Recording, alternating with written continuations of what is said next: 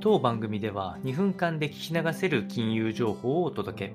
コンテンツ内容を直接質問してみたい方はオンラインミーティングをご用意してありますので、概要欄よりご確認ください。本日のテーマは イーシービー もインフレ警戒体制に突入か、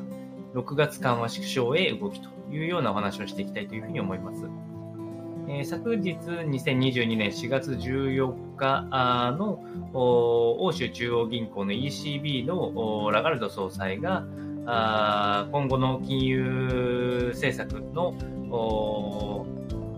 話をしているときに、えー、やはりインフレのリスクが今回のウクライナ・ロシア戦争で高まっているという認識で、数ヶ月以内に債券の購入、いわゆる金融緩和姿勢を終了させることが適切だというコメントが出てきております。おおむねろくがつぐらいを終了時期としている声が多く、かつ利上げももう積極的に置いていきたいと、今のマーケットが織り込んでいる利上げ観測はくがつとじゅうにがつのにかい、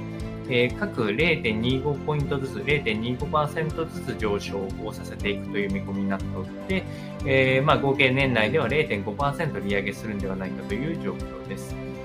この要因になっているやはりインフレをどれぐらいで見るかっていうところがあるので、今後出てくる数値面、データ面でおそらく判断基準が今後変わっていくと思いますし、ペース等もコントロールされていくと思いますので、引き続き注視が必要になると話したのでお伝えをいたしました。